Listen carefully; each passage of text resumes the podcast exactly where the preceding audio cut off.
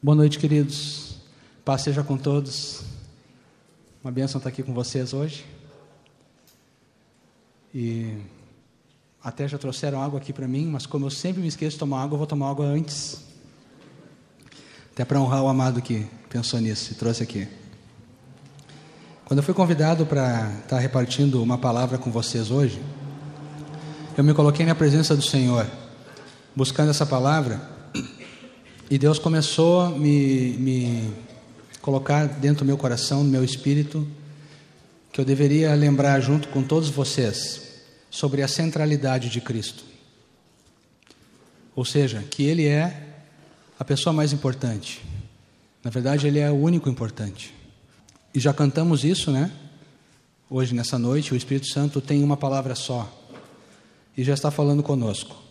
Então, a princípio, eu comecei a pensar e, tirar alguns versículos para mostrar por que, que Jesus é o mais importante, né? Aí eu separei um versículo que dizia que a gente, para conhecer a Deus, tem que passar por Jesus. Aí separei mais um texto dizendo que, lembrando, na verdade, que vai haver um julgamento e esse julgamento vai ser feito pelo Senhor Jesus. Mas lá pelas tantas eu vi que não era bem por aí. E o Senhor então me levou com muita simplicidade a um texto que eu vou convidar vocês para que nós abramos juntos, está no Evangelho de Lucas, capítulo 10. Lucas 10, de 38 a 42. Eu li esse trecho, reli esse trecho. É uma história bastante conhecida. Marta e Maria. E versículo a versículo, eu comecei a pensar e a meditar e a tirar algumas pequenas observações ali que eu gostaria de repartir com vocês. Né? Hoje não, não é estudo bíblico, não dá para dizer nem que é uma pregação. Eu convido vocês a gente refletir um pouquinho juntos sobre as coisas interessantes que acontecem aqui. Lucas 10, 38 a 42, diz assim: Indo eles de caminho, entrou Jesus num povoado e certa mulher, chamada Marta, hospedou-o na sua casa. Tinha ela uma irmã, chamada Maria, e esta quedava-se assentada aos pés do Senhor, a ouvir-lhe os ensinamentos. Marta agitava-se de um lado para outro, ocupada em muitos serviços. Então se aproximou de Jesus e disse: Senhor, não te importas que minha irmã tivesse deixado que eu fique a servir sozinha? Ordena-lhe, pois, que venha ajudar-me. Respondeu-lhe o Senhor: Marta, Marta, andas inquieta e te preocupas com muitas coisas. Entretanto, pouco é necessário, ou mesmo uma só coisa. Maria, pois, escolheu a boa parte, e esta não lhe será tirada. Desde o versículo 38 até o 42, o 42 é o, é o, é o fecho, né? é, o, é a parte mais importante que eu considero nessa passagem. Mas cada, cada versículo tem algumas coisas interessantes. Versículo 38, por exemplo, começando por ali. Diz que Jesus e os discípulos entraram num povoado e certa mulher chamada Marta hospedou-o na sua casa. Que privilégio ter Jesus hospedado na nossa casa. Mas eu comecei a pensar: Jesus entrou naquele povoado e talvez ele não conhecesse aquelas pessoas ali. É, numa passagem do Evangelho, onde Jesus manda os 70 irem pregando e entrando nas cidades e nas vilas, ele, ele instrui eles da seguinte forma: vocês vão chegar lá e vão procurar a casa de quem seja digno. E essa pessoa então vai convidar vocês e vocês vão permanecer nessa casa durante todo o tempo em que estiverem naquela cidade. Talvez tenha acontecido a mesma coisa aqui, nesse momento. Marta convidou o Senhor Jesus para entrar. E o Senhor Jesus foi e esteve com ela. Essa necessidade que nós temos de Deus é inegável. E eu queria relembrar com vocês hoje um fato muito importante e precioso. Deus está sempre disposto. A parte dele está sempre feita. Nós só precisamos convidá-lo. Nós precisamos tomar essa iniciativa de abrir a porta da nossa casa ou da casa do nosso coração para que ele entre e fique conosco. O Senhor está sempre querendo estar conosco, mas Ele não vai entrar a não ser que haja um convite. Ele não entra a não ser que haja um convite. Nós sabemos que aquele que chega arrombando a porta e metendo os pés e entrando e a, trazendo um estrago na vida das pessoas é o inimigo. Esse aí entra sem ser convidado. Mas com Deus é diferente. Desde que Ele é, iniciou e pôs em prática o propósito eterno, todos nós sabemos, né? A maioria de nós já até ministra isso. Desde aquele tempo, Deus sempre quis que o homem mostrasse que estava interessado no propósito. Não é verdade, amados? Foi por isso que ele colocou as duas árvores lá, a árvore da vida e a árvore do conhecimento bem do mal. Não tinha cerca nenhuma. Mas Deus queria que o homem mostrasse que estava interessado no propósito ao escolher a árvore certa e rejeitar a árvore errada. O Senhor está pronto, Ele está chegando na nossa cidade, chegando no nosso bairro, chegando no nosso edifício. E Ele vai passar pelo corredor. Nós temos que abrir a porta e convidar: Senhor, entra. Eu sei que tu queres estar comigo. Eu também quero estar contigo. Eu te convido para tu estares, para que nós estejamos juntos, Senhor. E Ele quer. Isso vocês podem ter toda certeza. Ele só está esperando um convite. Aqui também diz assim, ó, uma, uma expressão que me chama a atenção. Certa mulher chamada Marta hospedou na sua casa. Não existia em todo o mundo um convidado mais ilustre, não é verdade? O Filho de Deus, aquele em quem habita corporalmente a plenitude da divindade, estava lá passando pelo meio da rua e Marta convidou. Jesus era, certamente, o convidado mais ilustre que alguém poderia ter. Mas Marta não era nenhuma rainha, não era nenhuma autoridade, não era ninguém acima da média. Pelo contrário, ela era certa mulher. Ela era uma pessoa comum, como eu e como vocês. Comum não significa sem valor. Uma pessoa normal é nessas vidas e nesses corações que o Senhor Jesus quer entrar. Sabe por que, que nós temos valor? Nós temos até uma música que, que ensina isso, né? Nós ganhamos valor eterno no momento em que o Senhor Jesus entra na nossa vida. Aí nós ganhamos valor eterno. Mas no que passa disso, nós somos todos iguaizinhos todos normais, todos comuns. Talvez aqui hoje alguns estejam pensando até que são menos do que comuns, né? Muitas vezes é, existem feridas na nossa alma, coisas que acontecem na nossa vida, palavras que nos são ditas e que causam um estrago na nossa autoestima. E algumas pessoas tendem a pensar que valem menos do que os outros que o que elas pensam, que o que elas sentem vale menos do que os outros. Eu quero te dizer, se tu me ouves e essa é a tua condição, quero te dizer em nome de Jesus, que isso absolutamente não faz diferença para o Senhor. É no teu coração que o Rei da Glória quer entrar, quer sentar contigo e quer ter comunhão contigo. E no momento que isso acontecer, tu vai ser nivelado, mas vai ser nivelado por cima a tua vida vai ganhar valor e sentido e significado eternos. O Rei da Glória quer entrar no teu coração, no coração de pessoas simples, de jovens normais, como somos todos nós. Eu sou um jovem normal sem cabelo, mas eu sou um jovem normal. E o Senhor está procurando essa comunhão, queridos. Já estava Marta, não era nada, nada acima da média, não era nada importante, mas ela convidou o Senhor e o Senhor entrou na casa dela. Que isso também nos leve a refletir um pouquinho. Versículo 39. Marta tinha uma irmã chamada Maria. E Maria, quando Jesus entrou e começou, sentou no sofá ali, né? E começou a, a, falar, Maria imediatamente sentou do ladinho, e começou a beber cada palavra que Jesus dizia. Agora, essa aqui é para os evangelistas, né? Todos nós, na verdade, somos. Já não aconteceu de vocês entrarem numa casa para falar de Jesus para uma pessoa e quem se converte é a outra pessoa? Aquela que vocês achavam que aquele contatinho ia dar certo, aquela lá está pronta para se converter.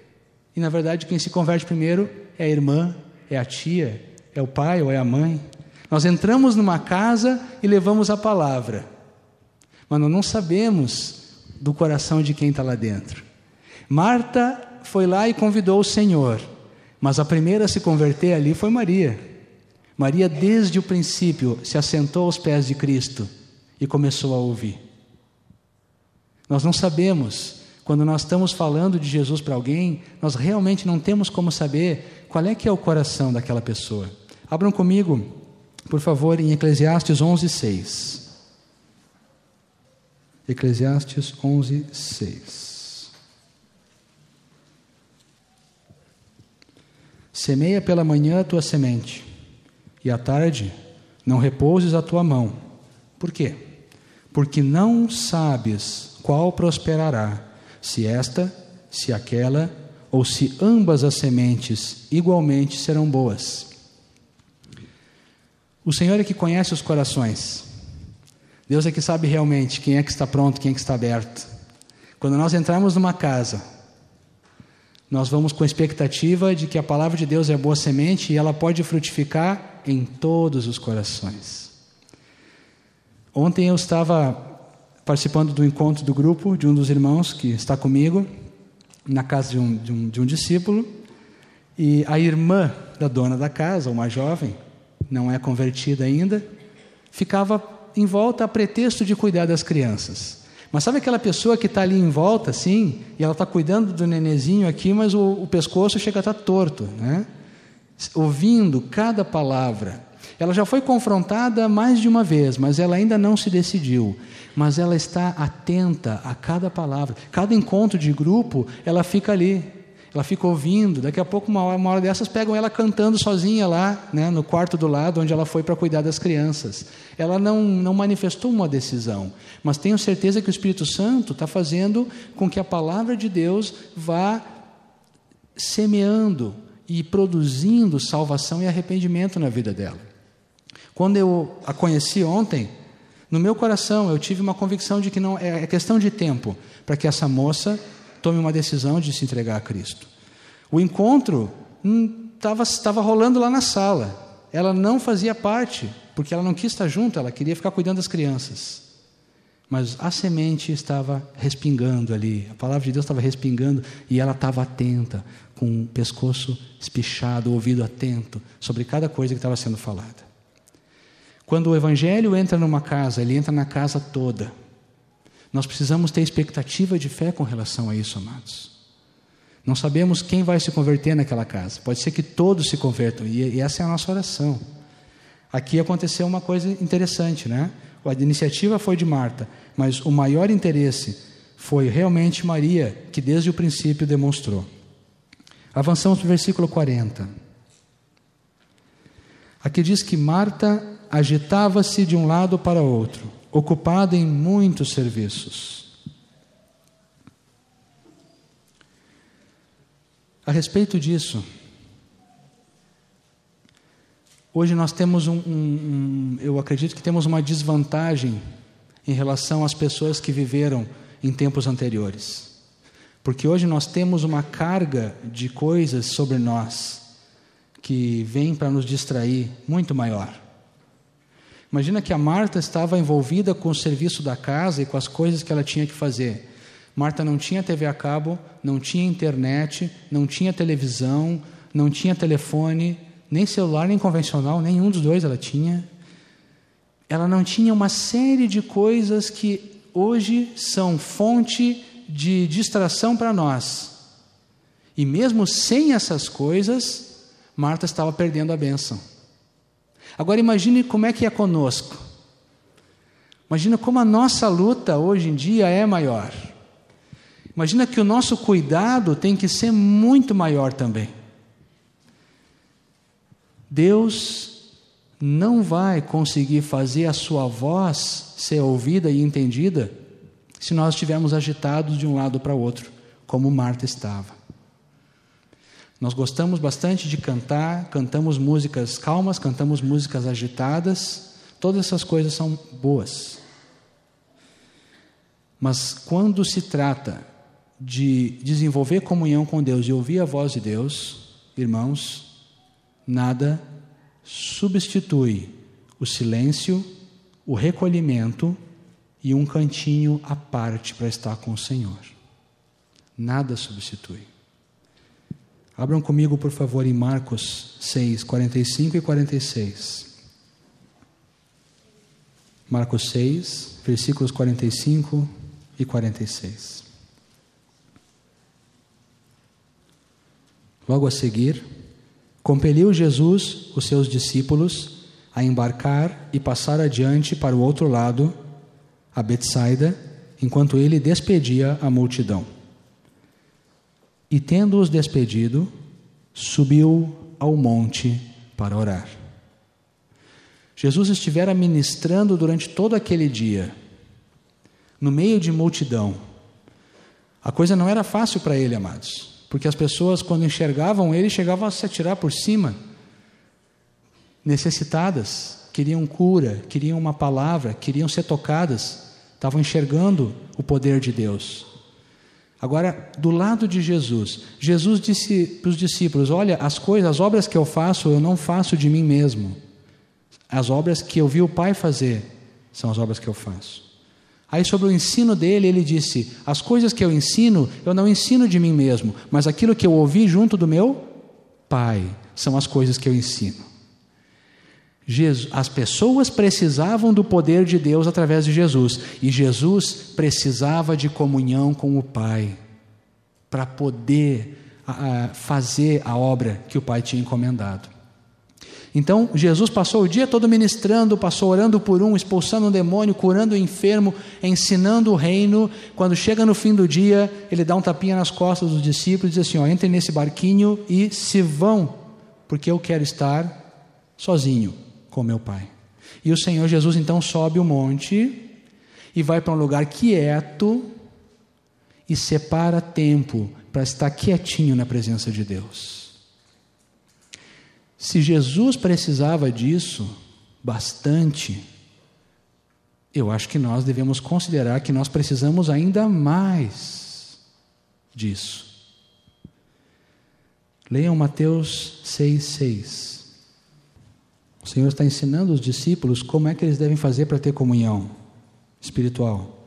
Tu, porém, quando orares, entra no teu quarto e fechada a porta, orarás a teu pai que está em secreto, e teu pai que vem em secreto te recompensará. Jesus nos ensina tanto com o exemplo dele, como também com uma ordem, com uma instrução direta. Para ter comunhão com Deus, para crescer espiritualmente, para ter uma vida que agrada ao Senhor, nós precisamos separar tempo em silêncio para estar com Deus. Eu não sei como é que é a casa de todos vocês, não sei como é que é o dia a dia de todos vocês, mas eu sei que nenhum de nós tinha dias mais agitados do que o Senhor Jesus, e ele dava um jeito. Ele saía para o deserto, ou então ele ia para o monte, ou então ele entrava em algum lugar no Jardim das Oliveiras, seja lá onde fosse, ele sempre arranjava tempo para o que era prioridade. E prioridade para ele era estar a sós e em silêncio com Deus. Amados, eu sei que isso é uma coisa difícil para nós. Para mim é. Porque a nossa mente começa a vagar, o pensamento vai e volta, a gente começa a se lembrar de coisas que tem que fazer, de pessoas que tem que contatar, é um monte de coisa que vem. Mas o Espírito Santo, o nosso amado treinador, nosso professor, ele está aí para nos ajudar a desenvolver essa vida com Deus. Mas nós precisamos tomar iniciativa. Tu tens um lugarzinho? Tu tens um, um já pensaste no lugar? Pode ser o teu quarto? Que bom, se tu tem um quarto tranquilo, né, onde tu possa sair e fechar a porta. Mas se tu não tem, então tu tem que pensar num lugar fora da tua casa.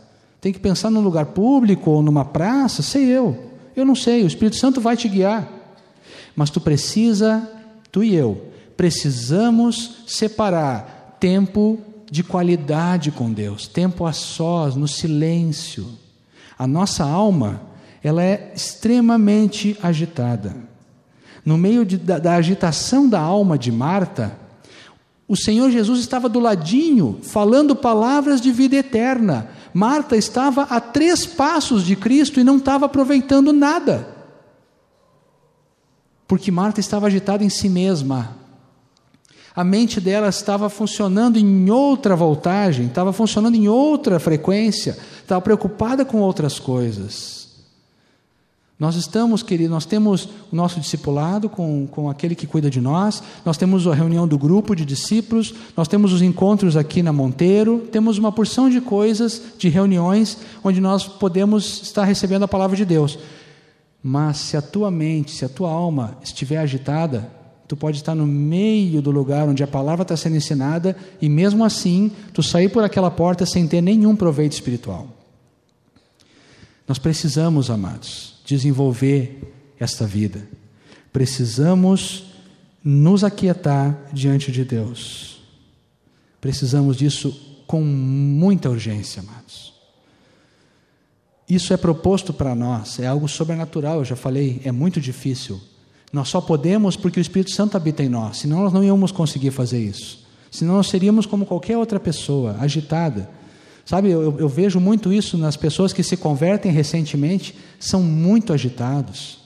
São muito agitados, às vezes não conseguem ficar quietos, não conseguem ouvir a palavra, não conseguem ficar cinco minutos em silêncio. O mundo produz isso, e o mundo não atinge só a eles, atinge a nós também. Vamos aprender com o Senhor e vamos aprender com o exemplo de Marta e Maria. Nós não queremos continuar na agitação. Queremos aprender com Jesus a estar quietos e não perder a bênção, não perder a palavra, não perder a unção que vem na comunhão. A experiência do profeta Elias, né, os que já leram vão lembrar. Elias estava numa caverna, de repente, e estava orando e buscando a Deus, de repente veio um, um terremoto, mas Deus não estava no terremoto veio um vento que chegava a rachar com as pedras do deserto, mas Deus não estava no vento. Aí de repente veio um cicio, um sopro, uma brisa suave e silenciosa. Uma brisa suave e silenciosa? Bem, uma brisa suave, deixemos por isso. Uma brisa suave. E naquela suavidade é que Deus falou com o profeta. Precisamos ser levados a isso, queridos. Uma outra coisa que nos chama a atenção aqui no versículo 40 é que Marta não somente estava agitada, mas Marta ficou incomodada com o fato de que Maria não estava agitada. Isso é bem nosso, né? Nós temos uma facilidade para olhar para o lado que é muito grande. Sabe, queridos, nós precisamos também aprender a não nos importar tanto com os outros. Marta imediatamente botou o olho na irmã dela e já se incomodou. Jesus estava falando com Maria. Maria estava na, na relação dela com Deus. Marta não só não entendeu que ela também precisava parar para ouvir a palavra, como ficou criticando a outra. É muito fácil para nós colocar o olho no nosso irmão e enxergar as coisas que nós achamos que estão erradas nele. Nós achamos. Nesse caso aqui, a Marta deu uma bola fora, porque ela reclamou de Maria e o Senhor Jesus disse assim: Não, não é assim, Marta. Tu estás errada, Maria é que está certa. Essa também é a nossa história, irmãos. Somos muitas Martas e Martos aqui. Porque nós temos essa capacidade, nós temos essa cara deslavada, né? De olhar para o nosso irmão e prontamente nós já damos todo o diagnóstico de tudo que a gente vê de errado nele. Sim, isso é coisa, é maldição que vem com o pecado lá de Adão, né? Que as coisas que nos chamam a atenção primeiro são as que a gente acha errado. Depois a gente vai conhecendo o amadinho, a amadinha, a gente vê que tem um monte de coisa boa na vida dele. Mas parece que o que nos chama a atenção é, é o erro, é o problema, é o defeito, é aquilo que, não, que nos desagrada. Aquilo é o que primeiro nos chama atenção. Víboras de raça que somos nós, né? Mas nós estamos sendo transformados pelo Senhor e o Espírito Santo está nos ajudando a nos livrar disso aí. Mas eu quero pedir que tu estejas atento, Martas e Martos que me ouvem, porque isso aí se manifesta. Mas o pior não é se manifestar, porque isso é inerente, isso é do Adão. Se tem alguém aqui que não é descendente de Adão, está livre desse problema. Mas como eu tenho a impressão que todos aqui descendemos de Adão, pode ser que tenha alguém que descenda do macaco aqui, né? Mas eu acredito que não. Eu creio que todos nós somos descendentes de Adão. E nesse caso, todos temos esse problema. O triste é nós nos acostumarmos com ele. O triste é nós tolerarmos essa atitude em nós.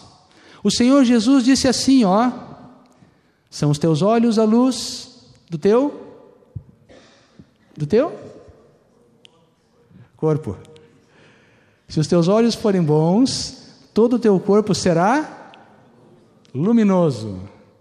Mas se os teus olhos forem maus, todo o teu corpo estará em trevas. O meu olho precisa se converter, precisa se transformar de um olho mau num olho bom. Eu não posso me, me conformar em ter um olho mau, gente.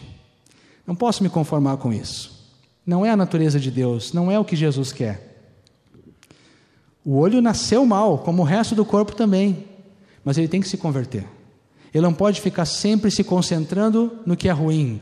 E depois que o, o olho enxerga e ele já fala para a boca e a boca começa a falar, né? É um negócio, é uma comunicação rápida que tem entre os órgãos. O olho vê, aí a boca já começa a falar. E muitos problemas é, se espalham no meio da, da congregação, no meio da, da, da relação entre os irmãos por causa disso. Não vamos fazer como Marta fez. Marta olhou e só enxergou uma coisa. Maria, a irmã dela, estava numa atitude, ao entender de Marta, errada. E o pior é que Jesus não pensava assim. Jesus, pelo contrário, disse que Marta estava errada e Maria estava certa. O versículo 41 tem uma pérola também. Ah, não, perdão, ainda no versículo 40. Marta olha e julga a atitude de Maria e prontamente ela vai para o Senhor e diz assim: ó, Senhor, que conversa é essa? Tu não te importas que a minha irmã deixe eu ficar aqui trabalhando sozinha? Ordena-lhe, pois, que venha ajudar-me. Agora a Martinha passou dos limites, né? Martinha estava acostumada a mandar no Lázaro, acostumada a mandar na Maria, agora queria mandar em Jesus também. Jesus, faz alguma coisa. Manda ela vir me ajudar. Senão, mando eu.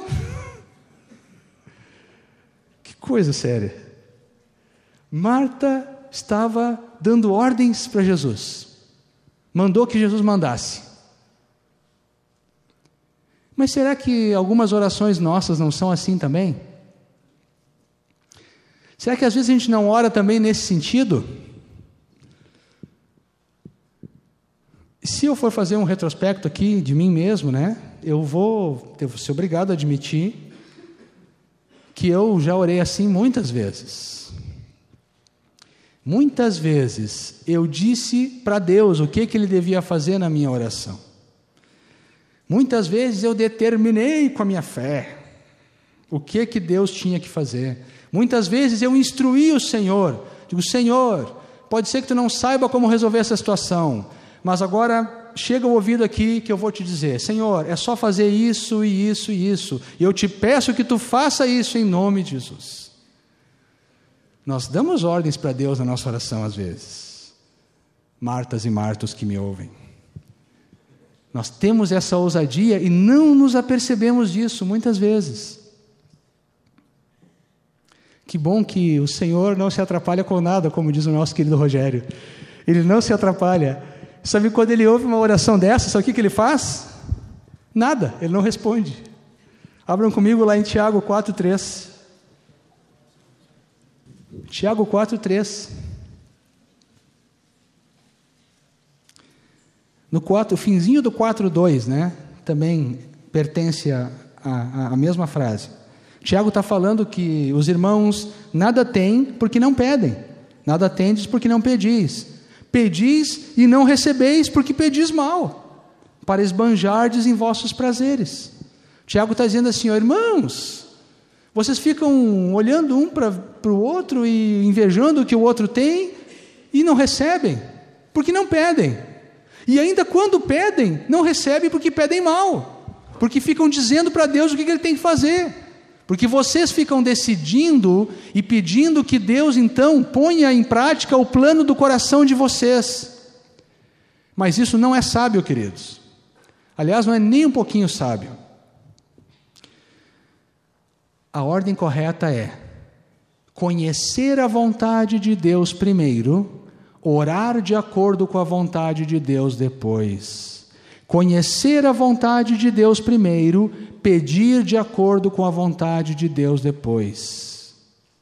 Não podemos, não devemos nos esquecer e nos atrapalhar com essa ordem. Tu queres orar bem? Conhece a vontade de Deus sobre o assunto primeiro. Aí depois, com toda a autoridade e segurança, tu vai saber o que pedir. Mas por favor, não caia no erro de dizer para Deus o que ele tem que fazer. Tem muitas maneiras de conhecer a vontade do Pai. Existem coisas que já estão escritas na palavra. Por exemplo, se eu oro e peço, Senhor, salva o meu vizinho. Eu não preciso perguntar para Deus primeiro se é da vontade de Deus salvá-lo ou não. Eu já posso orar nesse sentido, porque a Bíblia diz que Deus quer que todos os homens se salvem. Então é tranquilo. Eu já conheci a vontade de Deus mediante esse versículo, agora eu posso orar tranquilamente. Eu posso também pedir para o Senhor: Senhor, tu, tu, tu disseste na tua palavra, não é bom que o homem esteja só. E tu fizeste para Adão uma ajudadora. Senhor, eu quero uma ajudadora para mim também. Eu também sou filho de Deus. Até aí nós temos, temos um versículo esquentando as nossas costas, né? Mas quando a gente diz assim, ó, Senhor, a fulaninha é minha e ninguém tasca, eu vi primeiro aí a coisa começa a complicar.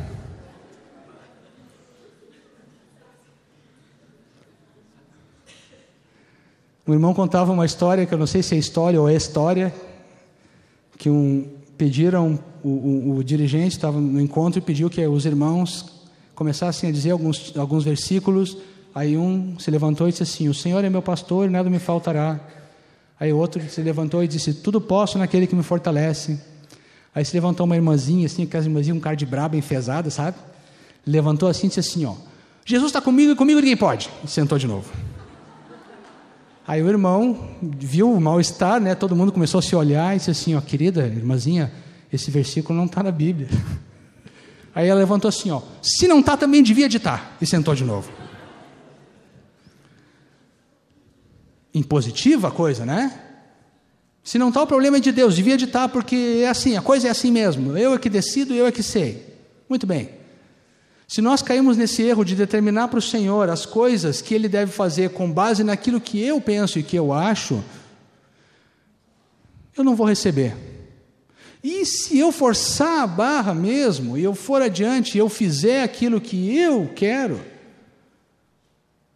pensando que Jesus está comigo, comigo ninguém pode, nem Deus, então aí eu vou sofrer consequências do meu ato. Marta estava dizendo: Senhor, a coisa está errada, dá uma ordem para ela. Eu determino aqui, Senhor, que tu dê uma ordem para ela levantar e vir me ajudar. O Senhor não estava absolutamente pensando naquilo. A cabeça, a mente de, do Senhor Jesus estava completamente diferente. Ele estava antes pronto para mandar que Marta parasse de fazer as coisas e fosse viesse sentar também. Mas a Martinha orou e determinou diferente. Precisamos conhecer o que Deus quer primeiro, amados, para depois orar com autoridade. Agrada-te do Senhor e Ele e Ele satisfará os desejos do teu coração. Às vezes parece que para nós esse versículo é assim, ó. O Senhor satisfará os desejos do teu coração e satisfará os desejos do teu coração. A parte do agrada-se do Senhor a gente deixa meio de fora, né? Se eu e tu, se nós nos agradarmos do Senhor, em primeiro lugar, se nós quisermos fazer a vontade dEle, agradá-lo, mais do que tudo. Aí nós vamos começar a pensar como ele pensa, sentir como ele sente, amar o que ele ama. A nossa mente vai começar a entrar em sintonia com a mente, com as ideias de Deus. E aí vai ser fácil para nós, porque nós vamos pedir as coisas que estão no nosso coração, as mesmas que estão no coração de Deus. Primeiro conhecemos o que Deus quer, depois então nós oramos com autoridade.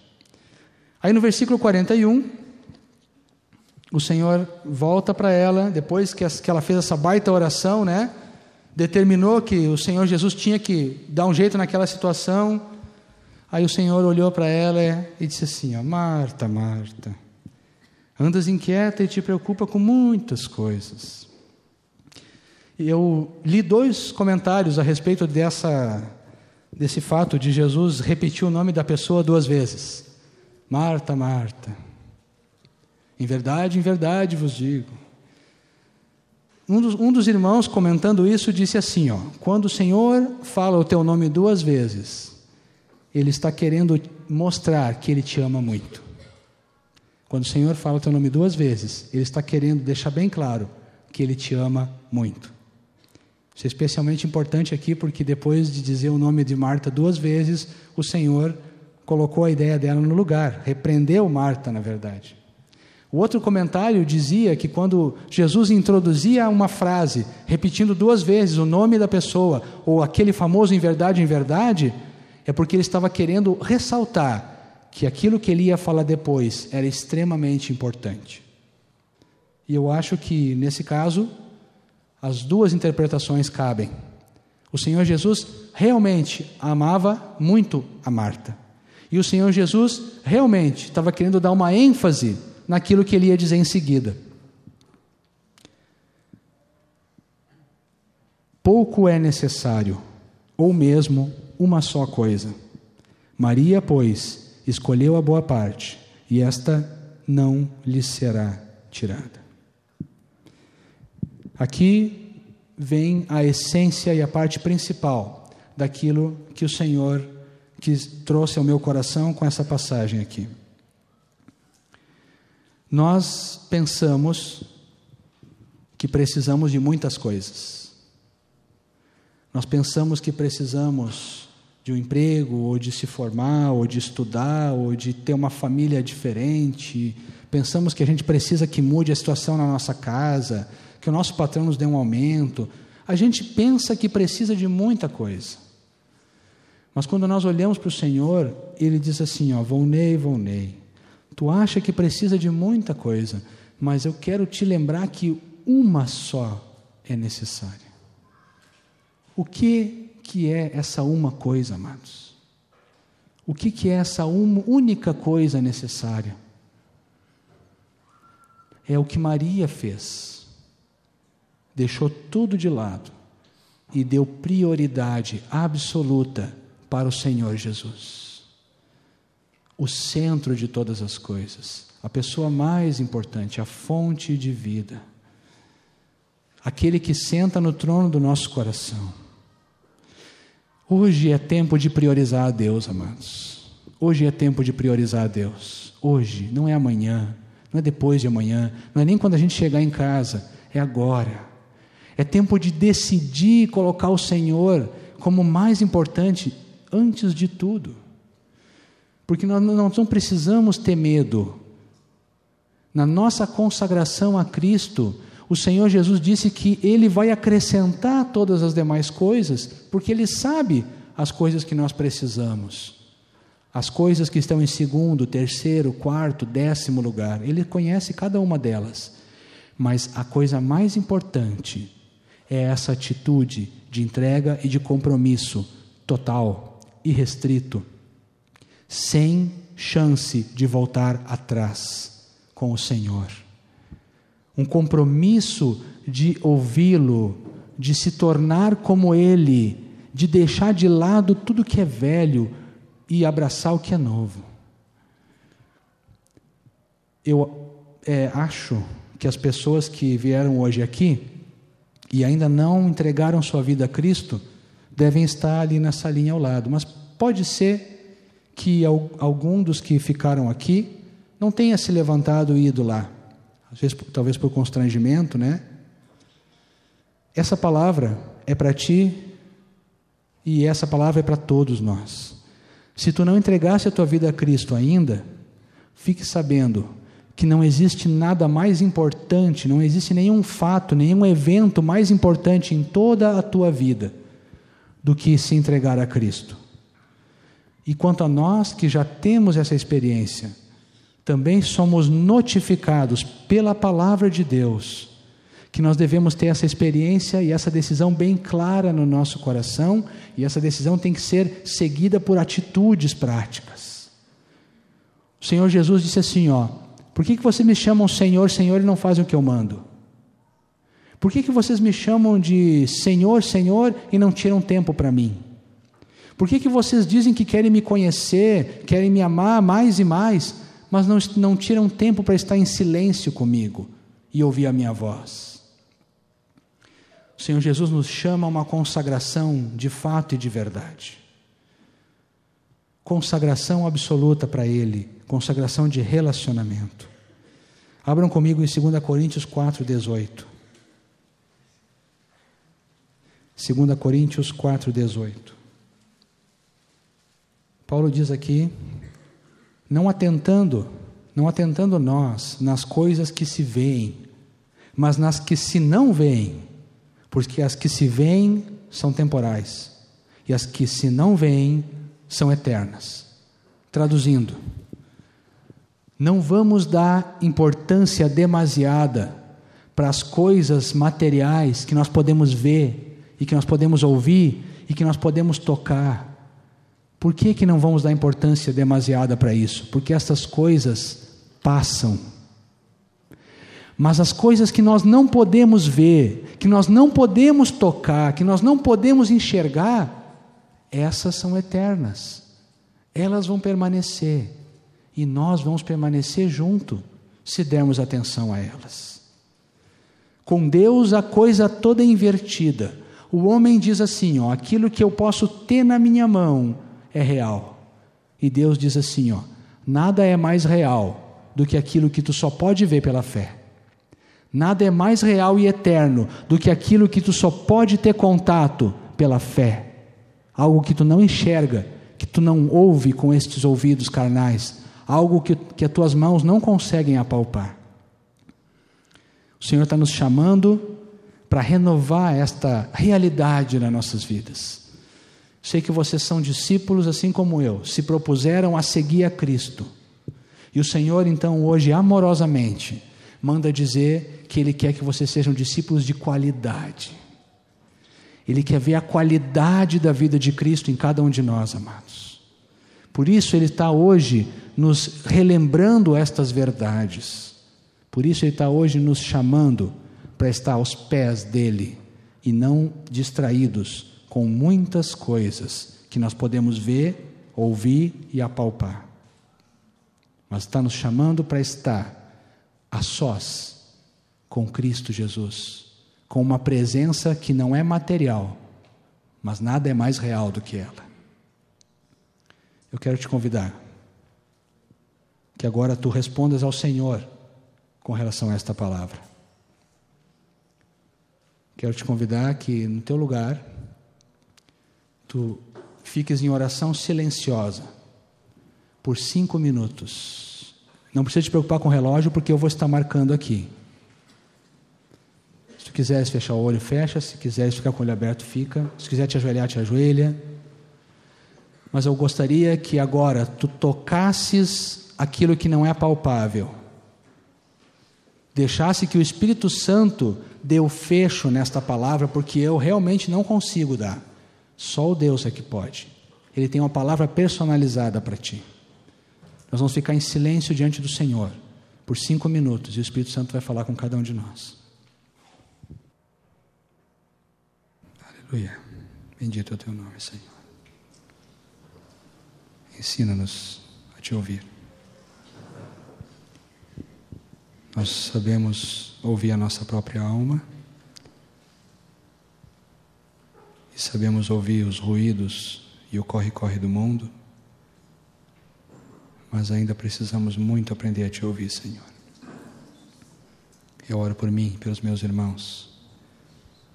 Peço que tu prepares para cada um de nós um lugar a sós contigo. Peço que esse lugar esteja definido no nosso coração, seja uma atitude que vai sustentar a nossa vida de comunhão contigo todo o tempo que nós estivermos caminhando aqui neste mundo. E isso nos leve a uma maturidade, a um relacionamento de qualidade contigo, Senhor. Nós te amamos, te desejamos mais do que qualquer outra coisa. E também te dizemos, Senhor, tudo aquilo que a gente acha que precisa, como tu bem sabes, não é verdade. É uma coisa só que a gente precisa: é mais de ti na nossa vida. É te amar mais, te conhecer mais e ser conformado contigo. Espírito Santo amado, nós nos entregamos mais uma vez aos teus cuidados. Guia-nos, ensina-nos e leva-nos pela mão até este lugar de comunhão com Jesus. Não queremos ser como Marta, queremos ser como Maria. Em nome de Jesus. Amém.